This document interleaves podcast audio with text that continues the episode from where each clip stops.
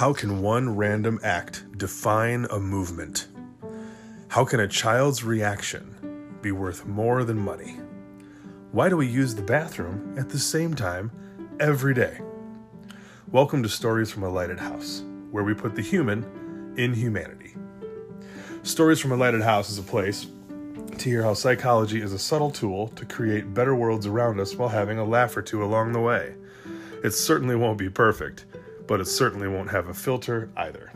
Come along for some hopefully inspiring stories you can use for your life and maybe make you want to create a better world around you. Welcome to Stories from a Lighted House.